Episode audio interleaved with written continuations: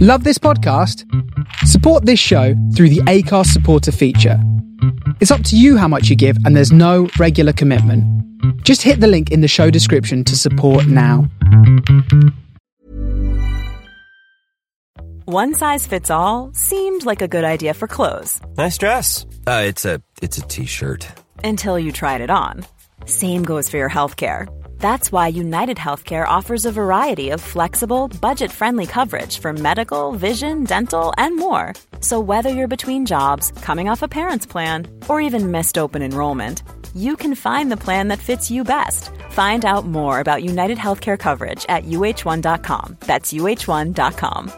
Spring is my favorite time to start a new workout routine. With the weather warming up, it feels easier to get into the rhythm of things. Whether you have 20 minutes or an hour for a Pilates class or outdoor guided walk, Peloton has everything you need to help you get going. Get a head start on summer with Peloton at onepeloton.com.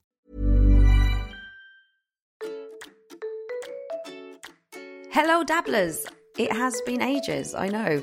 I'm coming at you from sunny Surrey because we live here now. Yes, the mould, poor air quality, and stabby high street got a bit too much, and we've escaped to the countryside, at least for a little while. This means our sound will probably be below par until we sort out the new studio in the spare room, but please do bear with me. Other than the move, we've had a very busy time, and I've desperately struggled to shut off and get absorbed in a book. But that is changing. I know I keep saying that. Curtis and I will fill you in properly when we record our next review episode at the end of the month. That episode will be all about The Red Children, a dystopia set in the very near future in Ramsgate and with a very current message. It's out April 7th, so do pre order if you fancy reading along with us. Ahead of that review episode, I'll be sharing an interview with the author of The Red Children, the magical Maggie Gee, who I spoke to last month.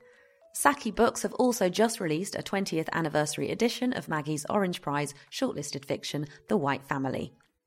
On top of that, I will, I promise, finally be sharing that chat I had with the brilliant, talented, and, oh, I'll say it, really rather charming Adjani Salmon. He took a break from Dreaming Whilst Black to talk to me about the books that changed his life. But first, to today's episode. Being an author suits Lorraine Brown very well indeed. With a CV that glows with a variety of interests and passions, from fashion to acting, she feels she's finally found the career that fits, and what a ride it's been for her. In 2016, while working as a secretary, she was longlisted for the Bath Novel Award. Two years later, she earned a place on Penguin Random House's WriteNow scheme, and in 2019, she secured herself an agent. Her debut novel, Uncoupling, came out last year, and for its paperback release, it's been retitled The Paris Connection. I spoke to Lorraine about her creative process, why she loves writing about cities, and how hard it is to feel authentic in the arts when your office job pays the bills. As someone who completely understands what it's like to have multiple career interests, I jumped straight in, asking Lorraine all about her various jobs. You're a trained actor as well, are you? trained actor, but before that, I worked in fashion and I worked in TV home shopping, which was cool. And what else have I done? Lots of secretarial stuff. I worked for a plastic surgeon. I worked for a prep school. I've worked for all sorts of different like stuff being a secretary, which um, with varying degrees of it being interesting, I suppose. Well, I saw on your on your site you talk about calling yourself an actor, but actually working a nine to five in an office. It's so funny how that's just mindset based. Like it's just about positioning that to yourself because those labels are so important when you want to be a creative, but you're from a background that mm. doesn't just go, oh, just muse all day long for years Yeah. until, until it all makes sense. Because I think, you know, if I'd had more money and a, perhaps a, you know, more affluent background, I could have just called myself an actor and just done acting classes all day and waited for auditions to come. But because I had to 95% of the time temp and do other stuff, I didn't feel at all like an actor. And so therefore when somebody somebody asked me, it just sort of roll out that, oh, I'm a secretary trying to be an actor. And I think that's what's so great about writing, that you can sort of do it around, you can do it in your own time, you can do it on your own. You know, you can write and you feel like you're getting somewhere and you don't need somebody else to validate you or to cast you in something or to put you on stage. Do you feel like a writer now? Finally, when people ask what I do, I can actually say I'm a writer. And I don't sort of have any kind of, you know, oh, but I'm doing also doing this. Yeah. But even if you were to, like, you'd still be a writer. Hmm. Like, all writers aren't just writers. Most, well, most writers aren't just writers either. They're like teaching No. or journalists or doing everything else. How important is it to you to feel like a writer? It's like, I, I feel like looking at your timeline, you've done all these things and like, this is the thing that maybe fits. Yeah, that's exactly how it feels. I think I was never, I never felt quite easy enough with the acting. I was, you know, quite shy, I suppose, which people always find hard to believe. Oh, but you're an actor. So, well, I still found it mortifying going on stage, and I still got very nervous, and you know, I don't know. I found it hard. It didn't come naturally. That world, and I don't know. I found the rejection very brutal. Whereas at least when you get a rejection for your writing, there's sort of something you can do about it. Like if there's any feedback, you can take that on board and you can rejig it and you can redraft it. But with acting, you do an audition, you don't get it. That's it. Well, you're getting rejected for your potential as an actor, I suppose. It's we don't think you would be good in this role. Whereas the writing, you're like, well, I've done my book, so this is you can tell yourself more. Yeah. It's a matter of taste or positioning. Yeah, that's it. That's it. Very much so. And you know, I got lots of rejections for the book, and they did feel, you know, bad. But um, then you just kind of regather your thoughts, don't you, and carry on and, and keep pushing forward. And so you you became an author through the WriteNow scheme. That was kind of was Penguin Random House, wasn't it? Yeah. Well, the year before that, I'd entered. So this was when I was doing my, my job as a secretary. Somebody said, "Oh, you should enter the Bath Novel Award." This was in 2016. I was like, well, "What even is that?" I'd literally just started writing, looked it up, and kind of thought, "Oh, well, I'll enter. That'll give me some kind of motivation to finish." Enter the Bath Novel Award and got longlisted. Um, and I hadn't even finished the book, so I had to suddenly finish the book in like a month. Wow. I was like up till one o'clock in the morning. I had like a, a baby at that point. He was very young. And I was just, yeah. Anyway, finished the book, but it wasn't very good. And I got some feedback from the judges, which was really helpful. And then had in my mind that because I'd missed the deadline for the Penguin WriteNow that year, I had in my mind that was going to enter the following year because it felt really important because it was sort of aiming to find writers who were from backgrounds currently underrepresented in the industry. So you know that felt like uh, almost on two counts i fitted into that being you know of mixed heritage and being from a working class background and it felt i don't know just felt like something i really wanted so i really worked hard to get my draft together in time to send up for that the following year mm.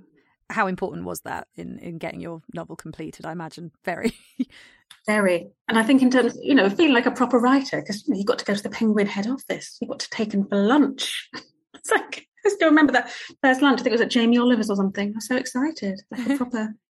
And the CEO of Penguin was there, Tom Weldon. It was all very exciting. And then um, you got like paired up with a mentor. So my mentor was somebody called Katie who worked at Ebury Press at the time.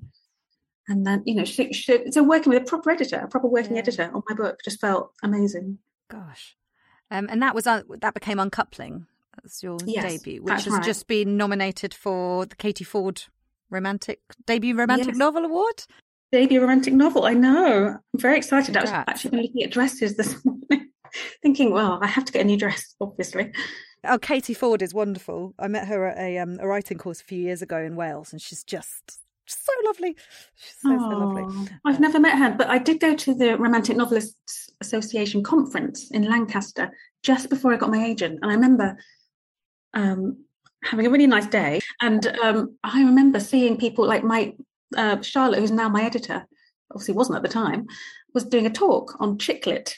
And so we were going to this talk and seeing her and coming away feeling really kind of, oh God, I've just got to keep going with this book. And then literally two months later, I had my agent, my publishing deal, everything. And just, you know, it's amazing that that actually happened. I never thought it was going to happen. Did it feel as good as you thought it was going to feel? You know, we have all these dreams about getting published mm. or getting an agent and all that sort of thing. What's what have been the surprises about that process for you, and what has been everything you hoped for? I definitely feel like this is what I'm supposed to be doing. You know, that, as you said earlier, that kind of settled feeling of I gave up my day job straight away. May have been a mistake. I don't know, but anyway, I did it. I gave up my day job, and um, well, you've, you've shown you're very good at getting day jobs if you need them. So I, exactly, I can definitely, I can definitely get a temping job, guys. Don't worry. Um, yeah, and but the surprise is, I suppose, that it's still very stressful and that it's never enough. And maybe that's just me, but you know, I, I remember thinking thinking to myself, even if I just get an agent but don't get a publishing deal, I'll be so happy. So it's taken me like two or three years to get an agent. Of course, then that's not the case. You want a publishing deal, but now I'm thinking, oh, I, I, want, you know, I didn't think I'd be worried about sales, for example, because I'm writing commercial fiction, and I suppose um, publishers put quite a sort of, you know, put some emphasis on sales. And so I worry about sales, which is something I never thought I'd worry about. I, I wouldn't care if I sold like 10 copies, but, you know.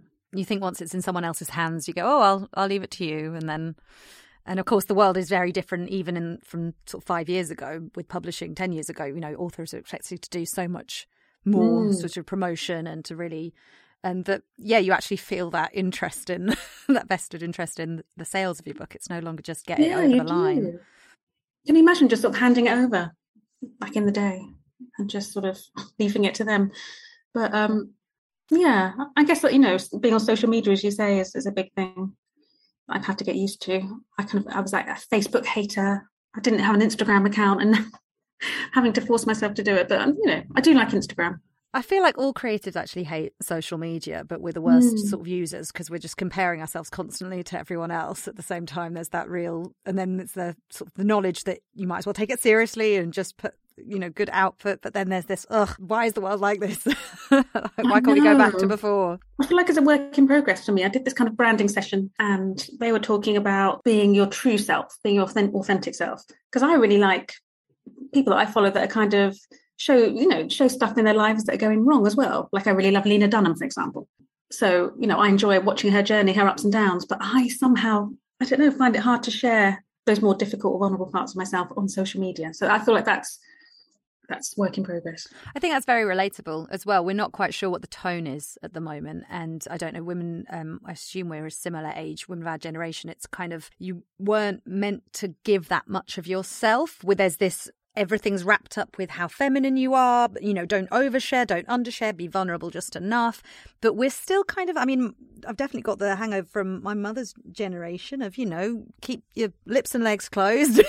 just get, um, mouth shut, don't complain, don't air your dirty linen and, and and I do think some people still do. We still do look at other people and go, Oh, that's quite exhibitionist and you, you know. I know, and the whole sort of thing about bragging. My mum always says, you know, we never bragged. We weren't allowed to talk about ourselves um, in that sort of positive way, and sort of.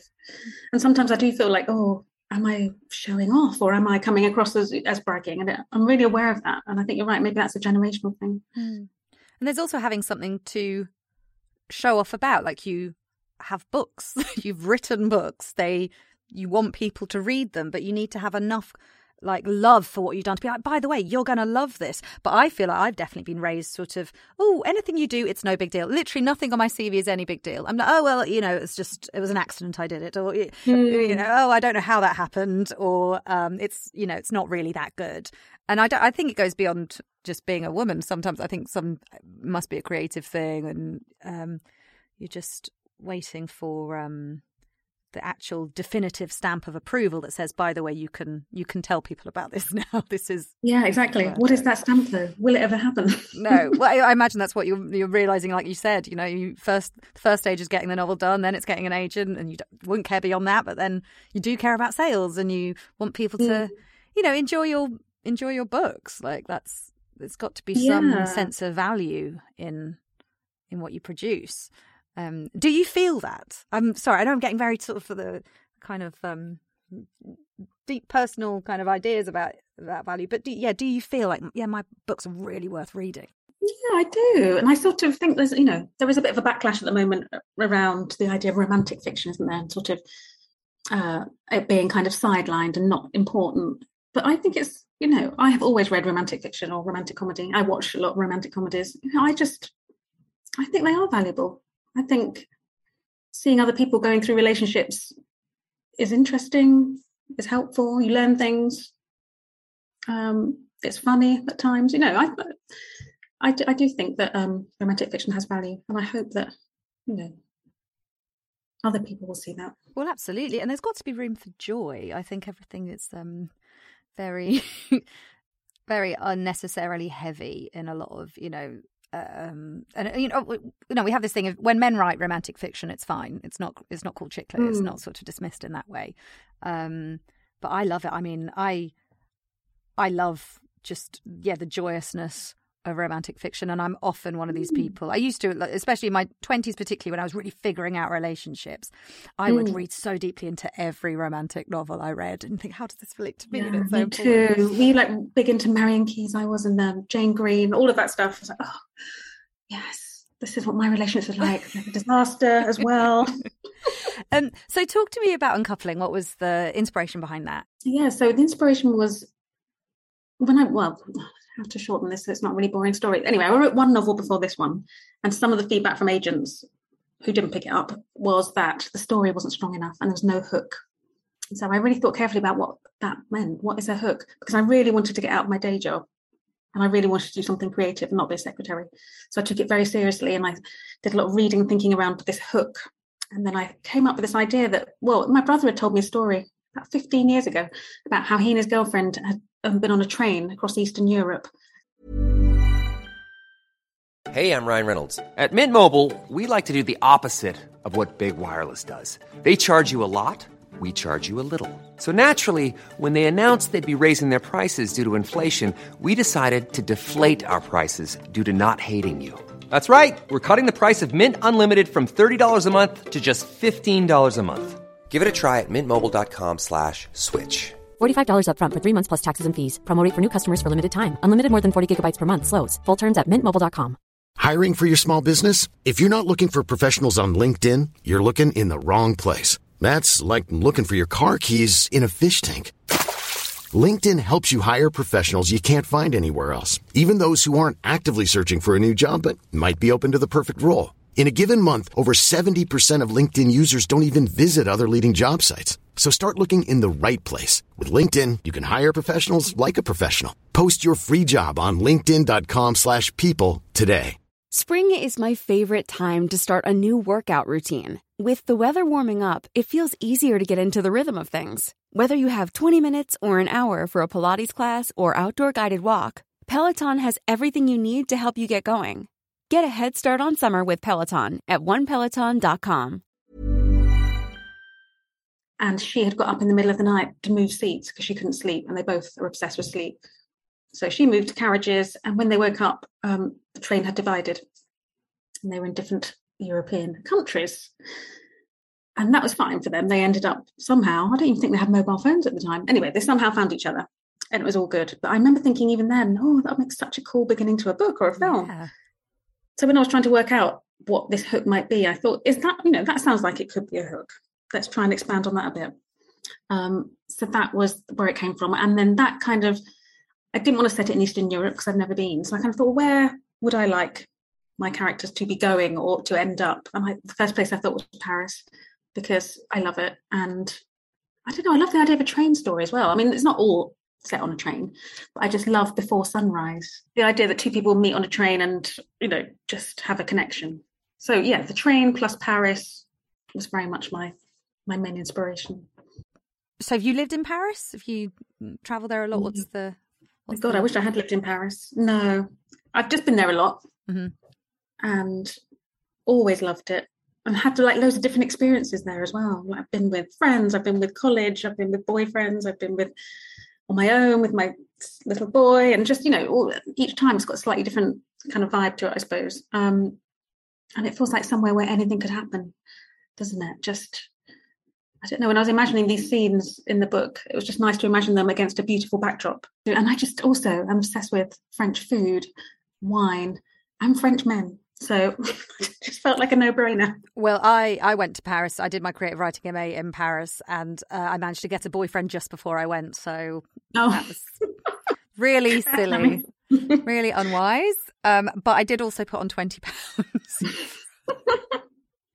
so much bread was eaten Oh, and wine because wine well wine's cheaper as well than a soft drink so i just have wine every lunch um so tell me about the research did you have to did, did you write most of this well was- no you would have finished it just before lockdown wouldn't you so i imagine you went to yes. My last research trip was just before the pandemic, so like December 2019. I went on my own just for a day because I also got an American deal at the same time. I hadn't even thought about, you know, when you when, you think about publishing deal, you're very much thinking about your home country, aren't you? And I hadn't even thought about foreign rights or anything like that. But um, my agent very much thought it would sell well in America, so she sent it to editors there. And I had these calls from New York. This is while I was still working as a secretary. It's all very exciting. Um, I got this American deal with Penguin Random House, but they then I ended up working with two editors. So I had my UK editor and my US editor, and so then it was like double the amount of notes. And the Americans are very much uh, very keen on having quintessential Paris in there. So I'd very much sent it uh, sort of set it around Canal Saint Martin and a bit of Montmartre because they were kind of they had to be close to Gare du Nord for various sort of logistical reasons.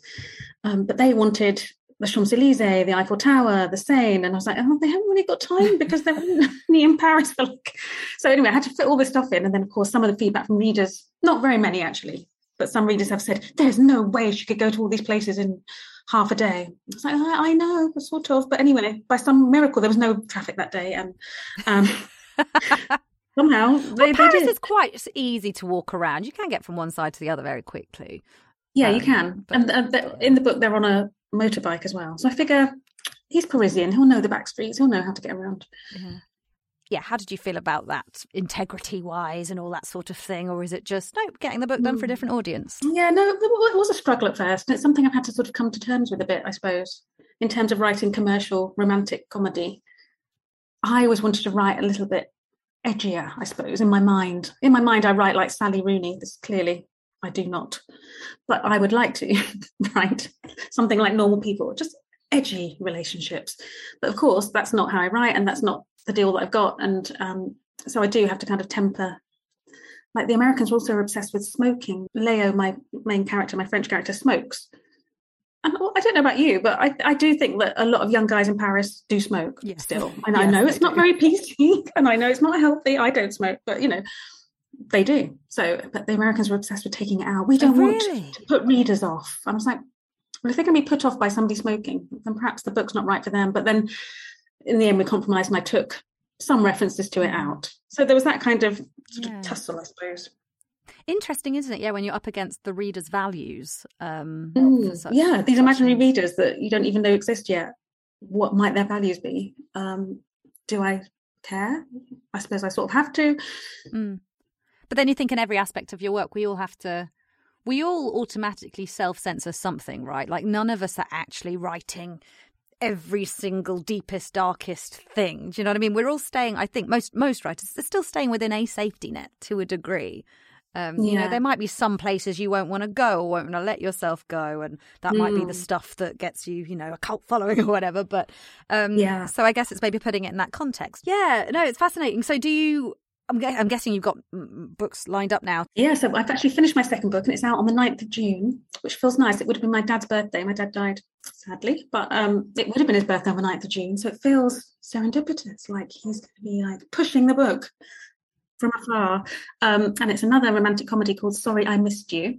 And it's set in London because basically I had to write it during lockdown and I was trying to homeschool my little boy, which was a disaster. And I just thought, I literally can't imagine myself in some lovely European city right now. I can only think of London. Um, but I did set it in Hampstead, which is a part of London that I love, um, and I guess is vaguely aesthetically pleasing. So yeah, I'm I'm looking forward to that coming out. It's another sort of yeah relationshipy. It's also got an actor in it, and I feel like um, this, this is kind of told from two points of view: the female character and the male character, and he is an actor, a sort of struggling actor. So I feel like there's a lot actually this time a lot of me in him, more so than than her probably. Well, yeah, when you think of all the experiences you'll have had and all those insights you get into all these different worlds, and there's so much you can just charge into every book. That's it. You know, think think about our long CVs. We can use all of this. And I'm trying to think of like, well, what kind of world could I set this book in? Or I'm also just starting to write films a little bit now as well. And I thought, what kind of world do I know? And I thought, well, I know fashion, I know TV, I know secretaries, I know plastic surgeons, I know, you know, all these different things, all these experiences that I've had. Hopefully, will be useful. So, are you um, you turning Paris Connection into into a script? Yes, I am, Wow. and I'm also um, working on another film, uh, a sort of daytime romance for the American market, set in the New York magazine world. So yeah.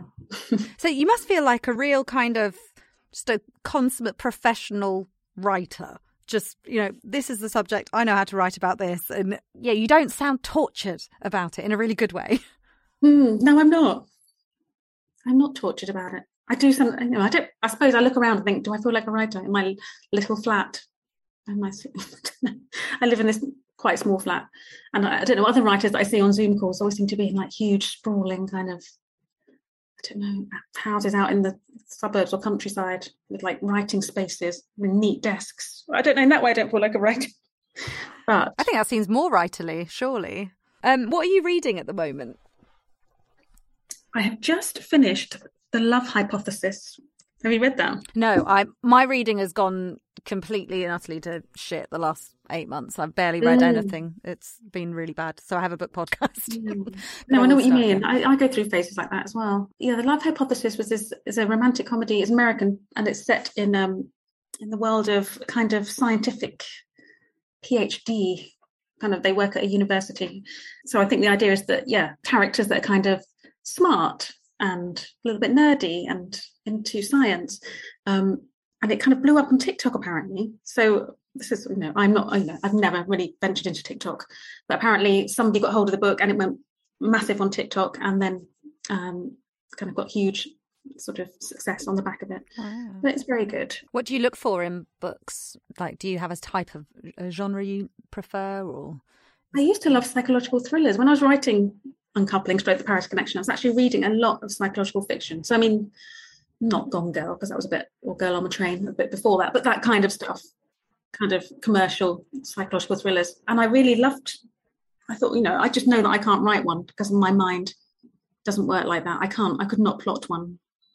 It would be very boring, I'm sure. But I like that kind of paciness of it and the tension. And so I think when I'm when I'm writing, I like to read something that's not a rom com, probably. yeah, well, you're creating sort of escapism for people. Like that's what Beth, Beth O'Leary described it as an escapist. Um, Yes, she novel, did. didn't she? Which is um, kind of what you want to be, really. I guess that's the. Yeah, I think so. I mean, you know, I'm loving Emily in Paris. Think about what I've been reading. I've been watching more TV than reading. I've been watching a lot of Emily in Paris and Selling Sunset, and I love that stuff. I know everyone's. I don't know. People do laugh at me.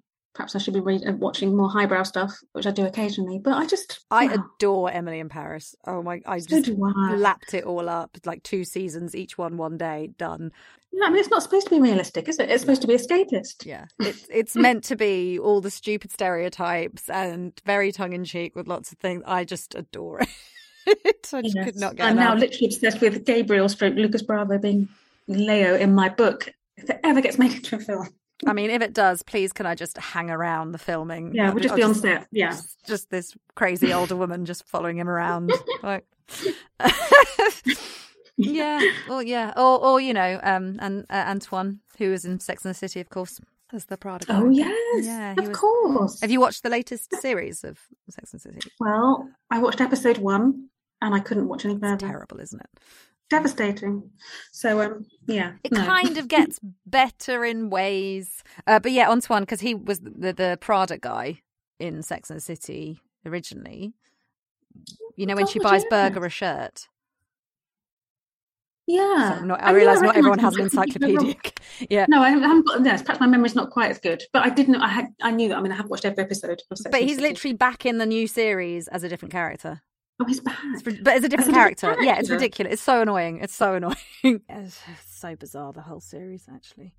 I know. It's a shame, really, isn't it? 'Cause I was so looking forward to it, but Just have to have more Emily in Paris episodes instead. Are you going to go to Paris anytime soon? Yes. So actually, I had this. Um, so not the research trip I did just before lockdown, but the one before that. I dragged my friend Louise with me, and um, kind of felt bad because I sort of I don't know. I felt like I should have been sort of buying her lunch or something. She'd come with me, and I sort of had no money. So I said, if I ever get a publishing deal, um, I'll take you to Paris. And then, of course, I got a publishing deal, but then we've never got to go because we have to keep cancelling for very you know, obvious reasons. So we're going finally in um, May. Oh, how lovely. I'm going to Florence on a research trip in March because that's where my book three is set. I've booked a wine tasting tour because the premise is that she's sort of engaged to this guy from a quite a highbrow family and she's like doesn't fit in and doesn't understand this world and you know they clearly don't like her. But anyway, and so there's a lot of these sort of highbrow things going on which she's not really used to, like wine tasting in, in the Chianti countryside and tours of the Uffizi Gallery and stuff like that. So I'm just going to do all of that stuff, which I'm very excited about. So, what drew you to cities as being like the central thread throughout your novels? I know romantic novels that you know mainly set in a Mm. city or a countryside, or you know, the place is very important. But yeah, why why are cities so central for you? Yeah, I love cities because I think I grew up. I grew up in Potters Bar, which was this small town outside of London. And whenever I could, when I was old enough, I would start going into London and just hang out. You know, walk around Covent Garden, walk around Kings down the Kings Road, whatever it would be. And so, like the city has always kind of meant something quite special to me, like that kind of escapism, hope, aspiration. And I would, I don't know, I, I literally, whenever I'm sort of planning a holiday, I always try and tack on a sort of city break, one side or the other. Like um, actually might go to Biarritz in the summer. Mm-hmm. And so I suggested to my boyfriend, well, I mean, I think we should stop over in Paris for a night and then get the train down. And I don't know, I just, they fascinate me. Yeah, no, I feel similar. I don't um, necessarily know much about the cities. It's just being there. There's something just about the energy. Have you got any other cities in mind? I don't know. I'd love to do something in New York, mm-hmm. but I've not. I've only been once. that was a long time ago. So I don't know. One final thing, I'll just ask about writers because obviously a lot of writers listen to us. How do you write a book? Tell me what you plan. Do you plan it first? Do you do the plot first? Characters, city? How, where do you start? Mm, well, first, and I think probably a hangover from that initial feedback. I think of the hook first, and a sort of elevator pitch, I suppose, and then I use Save the Cat. Always use that to plot. So I sort of have some vague idea of characters, like kind of think what kind of characters would find whatever the hook is, what kind of characters find that most difficult? Mm-hmm. What kind of characters could I throw into that that would um, face lots of challenges and difficulties? And then I plot it really carefully. Um, I have started using Scrivener and have like almost like post-it notes or those kind of index cards, scene by scene. And then that really helps me because then when I sit down to write a scene or a chapter, I know exactly what I'm doing. So you get really clear on your characters and everything. Eh, yeah. You don't sort of yeah, discover what really they clear. do. It's a I know them. Yeah, characters a bit more so, mm-hmm. a bit more freedom, I suppose. But plot wise, I know exactly what they're doing, and then I guess the feelings and emotions are a bit more spontaneous as I'm mm. writing. What is Save the Cat? I've not heard that. I know. Well, it's an American book um, for screenwriters. Right. Okay. And it's just about how to plot a screenplay. So it helps you kind of see the book in quite a visual way, I suppose. Um, and, and, a pacey way and a sort of how to hold the audience type way. And they have actually they've now um, brought out a Save the Cat writes a novel, so a slightly more adapted version for novel writers, which is also very good. Right, so you'd, um, you'd recommend that to, to new writers then? Yeah, very much so, and very easy to read and sort of fun read. Great. I do find a lot of writing books quite sort of heavy, but um, this is fun. Thank you, Lorraine, for taking the time to chat to the Dabblers Book Club. Lorraine's novel, The Paris Connection, is out now in paperback. I'll see you next time. Bye.